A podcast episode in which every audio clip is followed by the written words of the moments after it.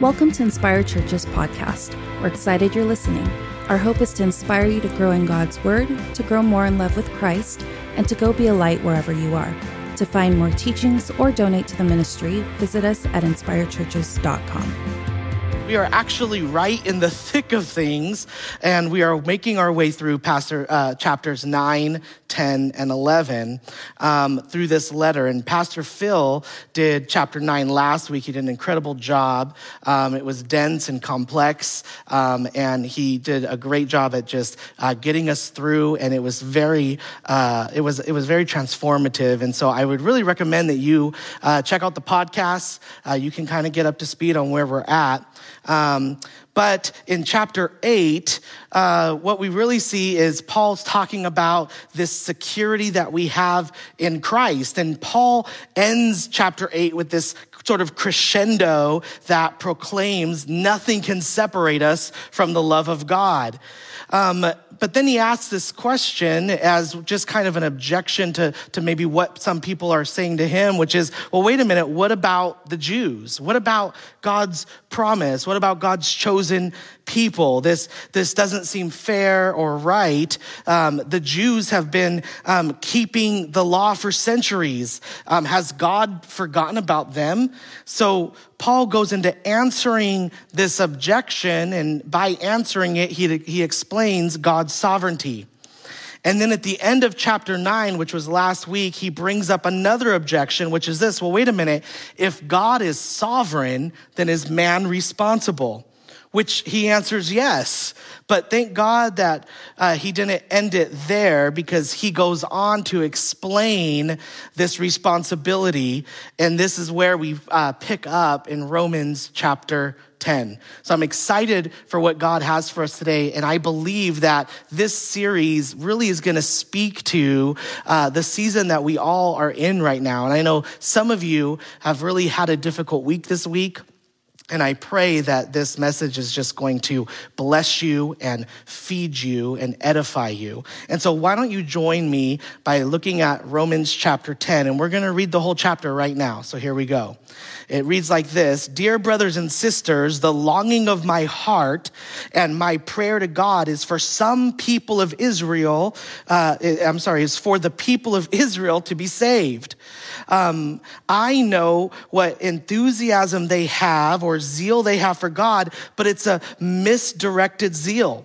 For they don't understand God's way of making people right with himself. Refusing to accept God's way, they cling to their own way for getting right with God by trying to keep the law. For Christ has already accomplished the purpose for which the law was given. As a result, all who believe in him are made right with God. For Moses writes that the law's way of making a person right with God requires obedience to all its commands. But faith's way of getting right with God says, don't say in your heart, who will go up to heaven to bring Christ down to earth? And don't say, who will go down to the place of the dead to bring Christ back to life again? In fact, it says that the message is very close at hand. It is on your lips and in your heart, and that message is the very message about faith that we preach. If you openly declare that Jesus is Lord and believe in your heart that God raised him from the dead, you are saved. For it is by believing in your heart that you are made right with God, and it is by openly declaring your faith that you are saved. As the scripture tells us, anyone who trusts in him will never be disgraced. Jew and Gentile are the same in this respect. They have the same Lord who gives generously to all who call upon him. For everyone who calls upon the name of the Lord will be saved." But wait a minute, how can they call upon him to save them unless they believe in him? And how can they believe in him if they have not heard about him? And how can they hear about him unless someone tells them? And how will anyone go and tell them without being sent? That is why the scripture says, how beautiful are the feet of the messengers who bring good news.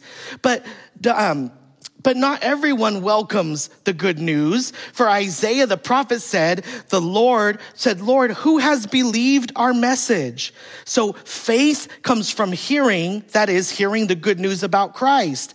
But I ask, have the people of Israel actually heard the message? Yes, they have. The message has gone throughout the earth and the words to all the world. But I ask, did the people of Israel really understand? Yes, they did. For even in the time of Moses, God said, I will rouse your jealousy through people who are not even a nation. I will provoke your anger through the foolish Gentiles. And later, Isaiah spoke boldly for God, saying, I was found by people who were not even looking for me. I showed myself to those who weren't even asking for me. But regarding Israel, God said, all day long, I opened my arms to them, but they were disobedient and rebellious. Wow. Let's pray. Heavenly Father, as we get into your word this morning, may your word get into us. Lord Jesus, I just pray that your word will be a strong fortress of strength as we face the various vicissitudes and trials of the season that we are in. Heavenly Father, teach us, Lord God, that our faith is not derivative of the conditions, Lord God, but our faith is anchored in Jesus Christ. And Heavenly Father, I just pray, Lord God, that your gospel will be heard. Lord Jesus, I thank you, Lord God, for all that you're doing. In Jesus' name, amen and amen. Wrestling with Romans 9 and 10, you come to understand and come to kind of get this feeling about how it is that God responds to unbelief and lostness of God's chosen people, Israel. By rejecting Jesus as their Savior, the Messiah, the Lord Jesus Christ, by rejecting that treasure, they are accursed and cut off from eternal life. And Paul comes back to this over and over again. If you read Romans chapter 9:27, it says, though the number of the sons of Israel may be as the sand of the sea, only a remnant of them will be saved, right? Or if you look at Romans chapter 10, 1 and 2, Paul says, brothers, my heart's desire and prayer is to God for them that they may be saved. I bear them witness that they have a zeal for God, but not according to knowledge. Then actually further down in the very same chapter, chapter 10, verse 16, Paul says, they have not all obeyed the gospel. For Isaiah says, Lord, who has believed what they've heard from us? Verse 21, but of Israel, he says, all day long, I have held up my hands to a disobedient and contrary people. What we are hearing here is this is going to be Paul's burden all the way through chapters 9, 10, all the way through to the end of chapter 11. In other words, Israel's present unbelief and rebellion is not the whole story, nor is it the end of the story. But they really were in a state of disruption. In fact, as I was thinking about that, I know most of us today are in a state of disruption. Our normal has been disrupted and even really in an assaulting sort of way. It's not like this came upon us gradually or by choice, but really this whole season that we're in right now came suddenly. Everything had suddenly changed. And in many ways, our faith is tested to see, is it really anchored in Christ or is it anchored in circumstances? Because as of yet, we have not seen the normalcy of life come back. We have not seen the emergency bans lifted. We have not seen our churches go back to normal gatherings, or we have not seen restaurants and movie theaters open back up. And though these things are luxuries, they really are our normal. And yet, through the complexities of COVID-19, the Lord is shaking us. And he's shaking us in a way where we are really having our vulnerabilities exposed, especially with like this shelter in place. I don't know about you, but I'm getting sick of shelter in place. And they call it shelter, but really I think they should have called it more like a sane asylum. That's how I feel at my house, because my three daughters who were angels now have turned to demons, and I just don't even know what to do about it. I mean, because think about it, parenting and discipline, that's changed so much throughout the years. It's not the same as it was growing up, right? My great-grandmother, she was like a ninja when it came to discipline. I don't know how your great-grandmother was, but anybody have great-grandmother ninjas out there when it came to discipline? She definitely was. She could hit you with a spoon and praise the Lord at the same time. No joke. She'd be in church and she'd be saying, yes, amen, pastor, go ahead, say it again. Stop, I said, stop playing around. Amen. And you're just like, oh my gosh, what just happened? You don't even know. You're looking at your hands, you're like, why am I bleeding? Oh my goodness, right? It's just this way that she was able to do this was so crazy to me. And that's not like it is today. Today is completely different, right? Today you see some kid acting up in the store and the mom goes, Chance, listen, that's a fire in the store, young man. Nah, you know better than that. That's so different, right? When I go and I talk to my daughters, I say, listen, you need to go and you need to apologize to your sister. They're so dramatic. What? Yes, you need to apologize. Fine, sorry. And I'm like, what? Sorry. I didn't hear you. Sorry, okay? And I'm like, please, can you just say sorry nicely? I did. Young lady, get to your room. Right? I mean, you could see this dialogue. What? You're a pastor. Don't you believe in grace? I mean, the whole thing. You know what I'm saying? And I can finally understand what my grandmother was thinking when she disciplined us the way we were, because this shelter in place is getting, I think, to all of us, right? And if you're anything like me, you're ready to get back to normal. But with that, have some questions, right? Like, well, what will normal look like? Or some people may wonder, well, will they financially recover from this? For others, they look at what's going on in the world and they wonder, will God provide? Or how about this? I think many people are asking the question, has God forgotten us? Has God forgotten us? In fact, I was actually asked this question once. I was in an airport and I was heading to a conference that I was speaking at, and there was a guy sitting there and he was reading this book on like mathematics and, abstract objects or something like that. And so I thought, that's a different kind of book. And so I thought I'd spark up some conversation with him. And one thing led to another and we started talking, and eventually he found out I was a pastor and I was gonna go speak. And so we started talking about belief and we started talking about faith. And it got down to the point where I was saying, listen, I really believe that Jesus is the only way to salvation. And he was just so taken back from that. And he's like, no, you don't really believe that. And I'm like, yeah, I do. And he's like, no, you don't. He was like doing some Jedi mind trick, like, no, you don't believe that. And I was like, no, I do. I do believe that. And this is kind of the problem that our culture has. See, our culture doesn't mind us explaining that we found salvation in Jesus. It's the idea that Jesus is the only way to find salvation that they just can't accept. It's something that people stumble over. And I think one of the reasons people object to this is because it seems like God's just being unfair, right? That it's unfair of God to just declare that Jesus is the only way when not everybody's heard about Jesus. And somehow we've got it in our mind that it's like, here's somebody and maybe they've never heard of Jesus and they die, and God appears and says, aha, you didn't receive Jesus. And they're like, Jesus who? And he says, no, too late. And he sends them down to hell as they're screaming, no, wait, no, I didn't know. And Jesus says, tough cookies in Latin or something, right? We have this idea in our head that this is what it is, and it seems so arbitrary. It's almost like if a dictator all of a sudden said, everybody with spiky hair is now going to prison. And you're like, wait a minute, I didn't know this rule. This seems so unfair. How was I supposed to know? Right? And that's sort of this idea that we've come up with in our minds. And we sort of ask things about like, well, what about the innocent native that never heard about God? It doesn't seem fair that God would hold somebody accountable to something they didn't even know. And so because of these objections, people in America have developed what we tend to call functioning universalism, right?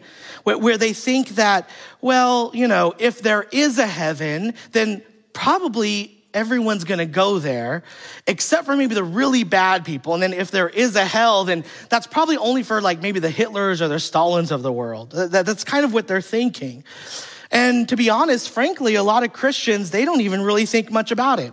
They just kind of say, well, I know what I believe and I'm not going to bother anybody else about it. And in the end, it's their business anyway, and it'll all work out.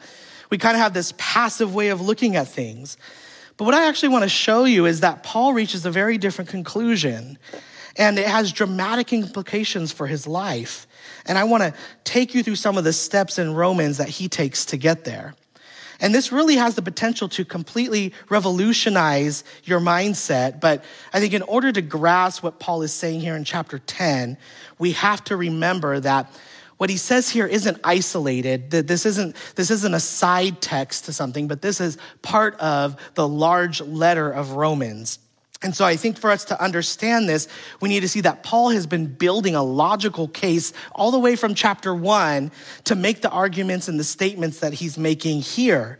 And so what I want to do is I want you to go with me as we look at these logical steps that Paul has taken. In fact, there's 5 steps that Paul moves in. Romans chapter 1, verses 18 says this: "For the wrath of God is revealed from heaven against all ungodliness and unrighteousness of men, who by their unrighteousness suppress the truth. For what can be known about God is plain to them, because God has shown it to them. So they are without excuse." So logical step number 1 is this, that God has revealed himself to everybody. Paul says that God has shown himself to people and made truth plain to them about who he is. Well, how? How does he do that? Well, Paul says that God does this in 2 ways. First, with the glory and beauty of creation, that creation itself teaches us that there's a creator, that when you look at nature, when you look at the natural world, and you're in this sort of innate sense of awe and wonder when we look at it, and we look up and somehow we instinctively know that there's no way that all of this could have came from nothing. It doesn't make sense. Something can't come from nothing. There has to be something beyond this. Right? And so when you experience love and beauty and family and pain and death, when you look at the beauty of creation, you know that this could not just be a biological accident. And for those who want to claim materialistic naturalism, they really find themselves at an intellectual standstill, because they want to treat everybody as though we were all created equal with sort of these rights. And yet their own worldview doesn't believe that. They don't believe that we were created at all. They definitely don't believe that we were created equal. And they don't believe that we have intrinsic worth or value. In other words, their existential reality doesn't even line up with the worldview that they try to proselytize. And so again, what Paul says is, listen, God has revealed himself through nature. The second thing that Paul says is that innately we know what is right and wrong, that God has written moral law in your heart, that when your consciousness tells you something is wrong and you feel that it's wrong and you're still doing it, that there's something there inside of you which points innately to a law giver. And I don't have time to demonstrate all the kind of, illogical fallacies that evolutionary moralism can bring about, except let me just say this, that if that is correct, if evolutionary moralism is correct, then you have to agree with what Richard Dawkins says, who's an Oxford biologist, when he talks about moralism. And this is what he says when he explains it. He says, DNA neither cares nor knows. DNA just is, and we dance to its music. So in other words, the 9/11 terrorists or the serial killers or the members of the KKK, they're not actually doing anything wrong. They're just dancing to the music of their DNA. Now, we might say that, but inside of our heart, we know that can't be right, because on our hearts, a moral law was written, and we know there is a God. One of the greatest illustrations that I love about this is with Helen Keller, who was both blind and deaf. And there was a lady named Miss Sullivan who cared for her. And Miss Sullivan eventually became a Christian. She converted. She became a beautiful Christian, and she wanted to really sort of lead Miss Keller to Jesus Christ, or at least tell her about God somehow. So She goes to this doctor named Dr. Brooks and said, would you please come and talk to Miss Helen Keller about God? And so he says yes. And how they would communicate is through pressure points that Miss Sullivan and Miss Keller would do, that they would press on each other's fingers, and that's how they would communicate. And so as Dr. Brooks is telling Helen Keller about God, it's just amazing the way Helen Keller responds. Listen to what she says. She says, oh, I know him. I've known him a long, long time. I just didn't know what to call him. See, even in the heart of someone who has no way of seeing and has no way of hearing, God has written himself on the human heart. So step number one is that God has revealed himself to everybody. So what did we do with this revelation? Well, Romans chapter 1, 18, 19 says, the wrath of God is revealed from heaven against all ungodliness and unrighteousness of men. And by their unrighteousness, they suppress the truth. So logical step number two, all people have rejected God. You see, notice that phrase. It says, by their unrighteousness, suppress the truth. That the universal response to the revelation was to suppress it because we didn't like it. We resented God in his glory. We resented his right to rule. We resented him being, instead of having God in the center, we wanted to be in the center. We wanted to get the glory. We wanted to obey our own rules. So we suppressed the truth about what God wrote in our hearts. And there was sin, which really means this, write this down. The greatest pandemic we face today is not physical sickness, but spiritual death. The greatest pandemic we face today is not physical sickness, but spiritual death. And so we suppress the truth. And as we suppress the truth, there was about God, there was three ways that this suppression manifested himself. And I'm going to go through those quickly. Way number one was this. A, we disobeyed what we knew to be right. None of us, whether religious or not, live up to our own standards, right, of right and wrong. In other words, we want to count ourselves equal with God. We want to be gods. We want to be the master of our own destiny, of our own lives. Now you might be Christian, and if you're one of my Christian brothers and sisters, you might be asking, well, wait a minute, Roger, when do I do that? Friend, listen, any time that you've said, I know what the Bible says, but I want to do what makes me happy, then you're grasping equality with God. And what that means is if you really follow it down, that means that even the motives that are underneath our good motives are self-centered. So A, we disobeyed what we knew to be right. B, we sought after things more than we sought after God. And that's true. I mean, if God exists, then knowing him is the most important pursuit in life. And yet, as we race, as we pursue, we seem to be pursuing all the wrong things. We are preoccupied with pursuing money and power and the approval of others and respect and sex or whatever it is. We seem to want to race and pursue after those things more than God. And finally, the third one is we try to become our own gods. But not just irreligious, but religious people do that. Because that's exactly what the Jews were saying. The Jews were telling Paul, wait a minute. You're being way too inclusive here. It's funny because today they say Christianity is too exclusive, but Paul was getting in trouble because he was being too inclusive. They're saying you're being way too inclusive here. You can't just start letting Gentiles in. Think about all the religious work we did, all the rules we kept. God owes us, which is really just another way of being in control. So the Jews are saying, no. You know, look what we've done. We're holy. We're Jews by birthright, by tradition. We have this. We're not guilty. We can't be held responsible. And Paul's conclusion about this, and in fact, about the whole world, he says in chapter 3, when he says this, look at Romans 3, he says, as it is written, none is righteous, no, not one. All have sinned and fallen short of the glory of God. This has been the brokenhearted, painful theme of Romans chapter 9 and chapter 10 ever since we began. Look at Romans chapter 9 again, when Paul says, I wish that I could go to hell for the sake of my brothers going to heaven.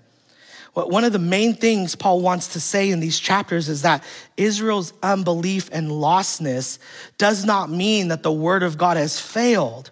In fact, God is going to keep his promise.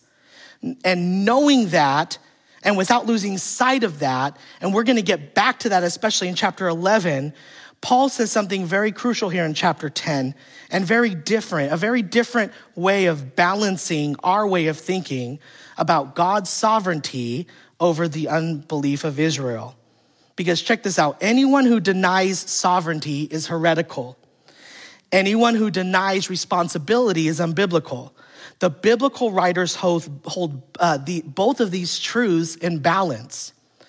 For example, in Luke 17:1, Jesus said to his disciples, "It is inevitable that stumbling blocks will come, sovereignty of God, but woe to those through whom they come, responsibility of man."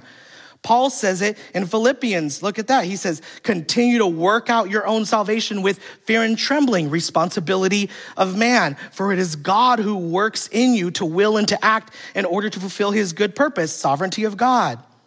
Peter uses this in his Pentecost sermon, talking to the Jews. Look at this. He says, this Jesus delivered up according to the definite plan and foreknowledge of God, sovereignty of God, you crucified and killed by the hands of lawless men, responsibility of man.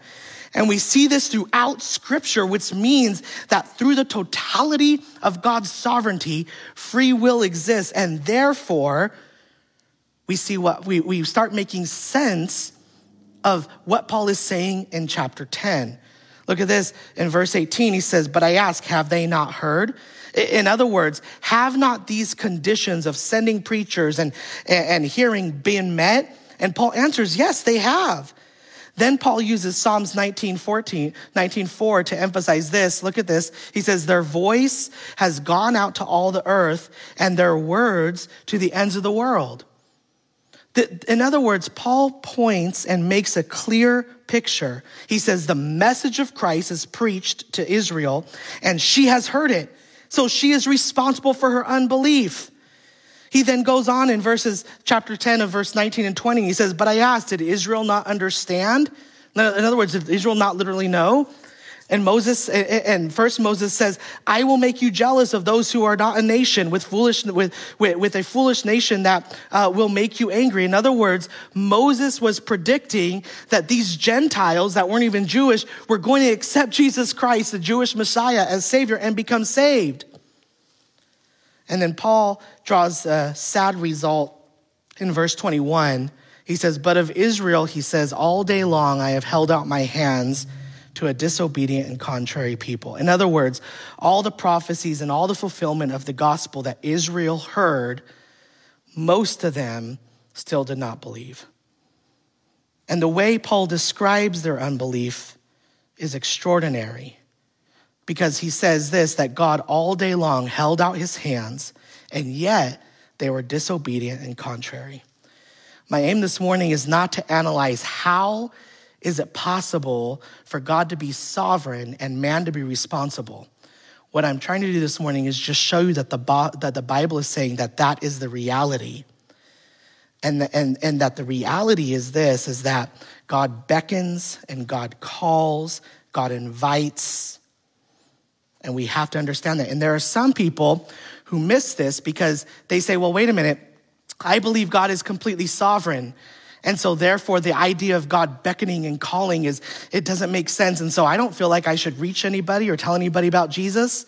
And then you have people on the other side of things who say, no, I believe in man's free will. And so God's just kind of a bystander. He's kind of out of the picture. And in fact, God needs us. Otherwise, no one would be saved, right?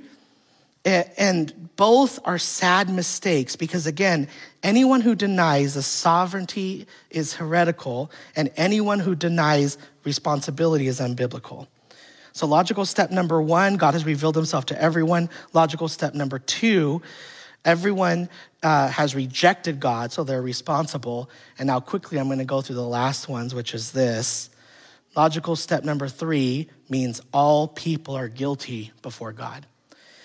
Now, as Americans, we kind of get bent out of shape because we say, wait a minute, all people are guilty, the whole human race?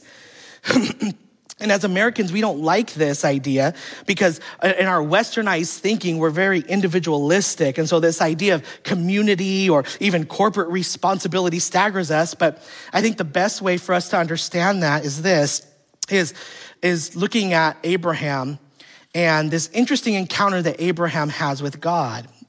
And really, this is fascinating because what's happening is God is talking to Abraham that he is about to destroy this city, Sodom and Gomorrah.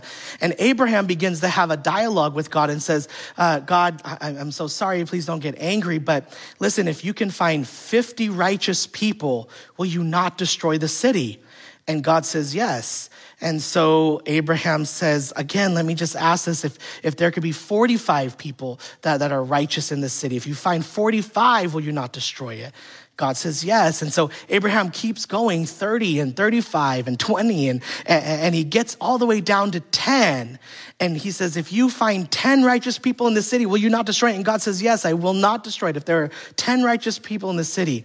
Now what's happening here? It seems like, Abraham and God are kind of haggling over melons in the market or something, right? It's some strange, but actually Abraham is doing something very fascinating here. He's asking a question. He's asking, could it work in reverse?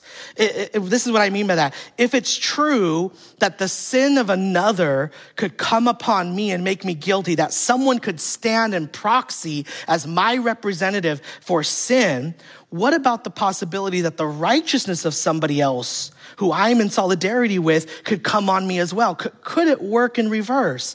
And to Abraham's astonishment, God kept saying yes. Every time he would lower the number, God said, yes, I'll do it. Yes, if you could find 10 righteous people in the city, I will not destroy it. How surprising is that? But then Abraham stops. He completely stops. It's almost as though he's building up and we're getting to the climax. He's coming to the crescendo, the apex of this story. And we all know what we're waiting for Abraham to ask, don't we? We all know that we're waiting for Abraham to say, God, what if you just found one righteous person in the city? Then would you not destroy it? That's what we're waiting for. And we're waiting for God to say, yes, if I can just find one righteous person, I won't destroy it. But Abraham never gets there. He never asks. Why? Well, he realizes that if there's only one person in the city, and that one person would be his nephew Lot, and he knows that Lot is only relatively righteous, that he's not actually righteous. Abraham knows that there wasn't anyone righteous in the city. In fact, Abraham knows something that is hard for us to accept, which is there is no one righteous. No one righteous. And what Abraham walked away because he realized we need a righteous high priest. And what Paul says is this, he says, we have one. We have one.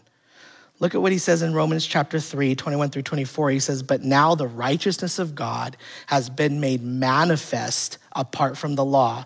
The righteousness of God through faith in Jesus Christ for all who believe. We are justified by grace as a gift through the redemption that is in Christ Jesus.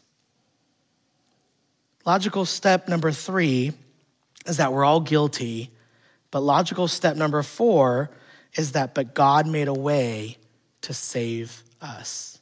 He made a way to save his people. There are 4 key words in that verse, which is gift, redemption, grace, and believe. And so when we ask the question in chapter 9, 10, 11, we say, well, wait a minute, what about the Jews? Paul is saying, well, salvation isn't just for the Jews and not for the Gentiles. And Paul is saying, and it's not like salvation is just for the Gentiles and not for the Jews, but it is for anyone who believes.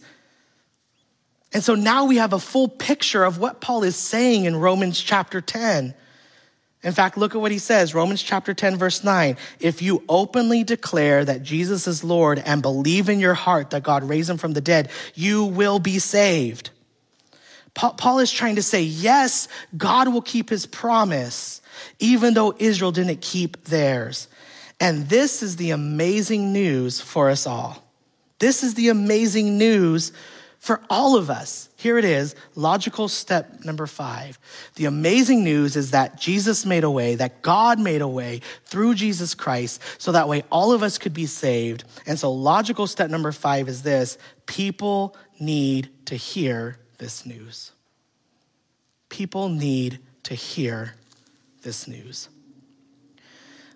We just went through a lot of scripture. We just went through a lot of Romans. So that way you can get this picture painted in your mind and in your heart and in your soul that God has not forgotten. And the answer is to Paul, to the question that Paul is raising, this objection is no, God has not forgotten the Jews. Yes, God's word is true. Yes, God will keep his promise. And yes, God made a way for all to be saved, anyone who calls upon his name. That is great news. And now people just need to hear it. There's a song by Ed Ames that goes like this. Side by side, two people stand, together vowing hand in hand, that love's embedded in their hearts. But soon an empty feeling starts to overwhelm their hollow lives, and even when they seek the hows and the whys, who will answer? On a stage and a distant hill, a young man's lying very still. His arms will never hold his child because a bullet's running wild has struck him down. And now we cry, dear God, why, oh why, oh why? But who will answer? Is our hope in walnut shells worn around the neck with temple bells, or in deep within some cloistered walls, or hooded figures who pray in halls, or crumbled books on dusty shelves, or in the stars, or in ourselves? Who will answer? If the soul is darkened by a fear it cannot name, if the mind is baffled when the rules don't fit the game, who will answer? Who will answer? Who will answer?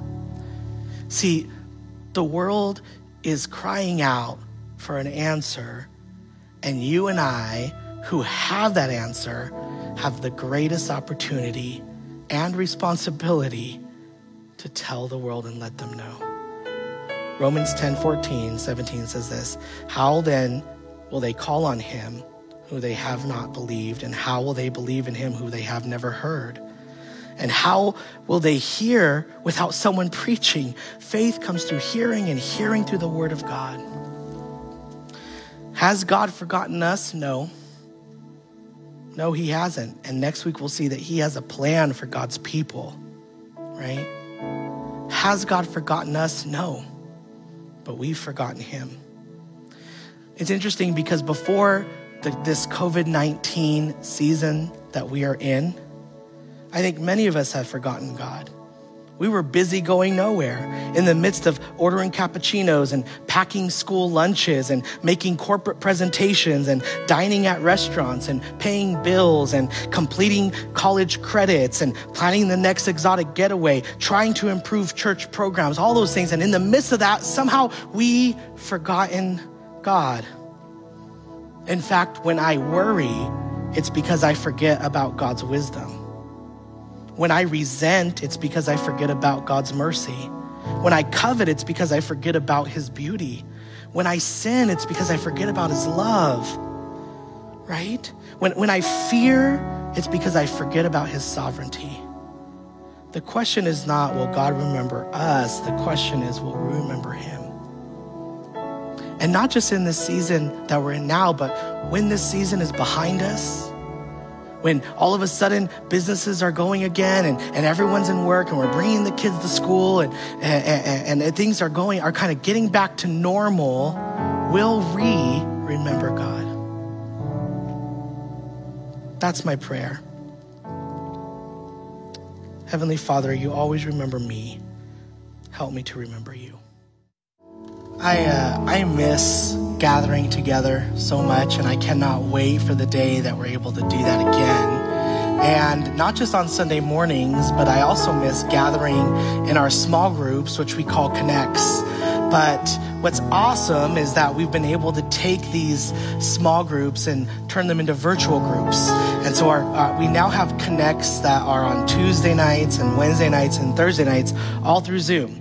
And if you would love to be a part of connecting to a community, and right now it's the season for it. I know that we are missing human interaction, and these are just great opportunities for us to get together, to grow, to learn, to love, and to go deeper into God's word. And so every week what we do is we go through questions that we ask the group about, and we dialogue about those. And so what we like to do on Sundays is we like to give you those questions in advance. And so that's what I'm going to do right now. So question one is this: humanity's desire to suppress the truth of God manifests itself in three ways. We disobey what we know to be right, we seek other things more than we seek God, and we try to become gods ourselves.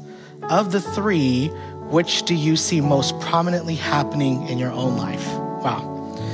Now, if that's not enough, there's another question. Question number two: in the light of God's sovereignty, which means his control, there's a temptation to leave evangelism to God only. Yet, scripture teaches that in God's sovereignty, man is responsible. How does this truth compel you and not detour you to co-labor with God in reaching the lost? And finally, number three: what actions in your life reveal that you have forgotten an attribute of God or even God altogether? Wow, those are some deep questions, and I cannot wait to dialogue with you guys about that and for you guys to get into your connects through Zoom and talk to each other about this. And I believe we're going to have a fantastic week. I just want to say thank you so much for joining us. My prayer is that you continue to follow us in this series called By Faith, because I believe that God is going to continue to strengthen you and encourage you and speak to you right where you're at, no matter where you are watching this or listening to it. And so thank you guys so much. And I miss you guys. We love you. God bless you. And I hope you have an amazing week. Thank you for joining us for this week's Inspire Churches podcast. Don't forget to share or subscribe to join us every Sunday. You can keep up with Inspire Churches through Instagram at Inspire Churches or on Facebook at facebook.com/Inspire Churches. To support the ministry, you can click on the link in the description or visit us at inspirechurches.com for more information.